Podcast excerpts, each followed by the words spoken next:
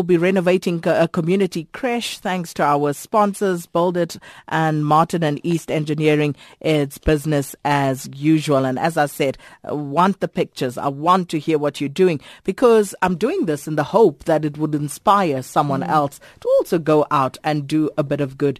No good deed is ever wasted. Mm. So that brings us to 28 after 6. Time for Trends Watch with Shweshwe. Good morning. Good morning, SK, and good morning to everyone at home. It's very cold out there. Mm mm. temperatures going mm. under minus one, minus six. At one part, I was like, yeah, maybe we still um, in lucky in Johannesburg. But some stories you can read on sabcnews.com. 70% of working South Africans do not have wheels. And I know that SK and I are one of those. So maybe get going, start writing something.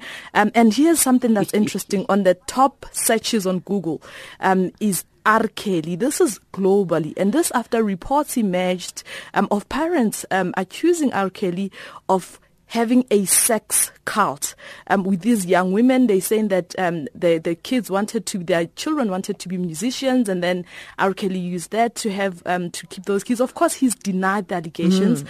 but it's not going to end now. It's a story that's going to be continuous. So um, if you on the various, if you can search, also you join the searching club and Google R. Kelly. And it's and not the first details. time that R. Kelly has been caught up in these type of allegations. Certainly, but he was never found. He was guilty. never found guilty. So uh, it will. this one will lead to charges, perhaps, and we'll see how it, it it draws out. And trending on the various social media platforms, Eskom still trending, and this is all around the bonuses. You can go to our website sfm.co.za to um, read up on that story, listen to the podcasts. We have SASSA trending, and this because the acting CEO um, has accepted an ex- exit package. And it's been very interesting to see how people are responding to this. Remember, um, we had him in studio for the forum at 8 and said he said that when the minister is happy, um, he's called Gwazi Gwazi.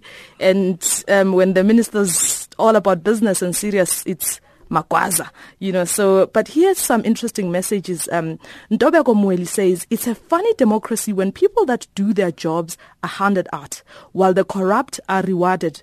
And King Mosha says, I take the exit package and be safe with my family.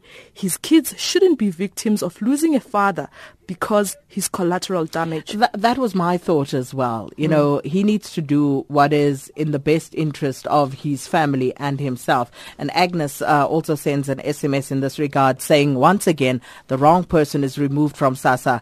When will the minister be removed? Uh, next April, we will have another crisis.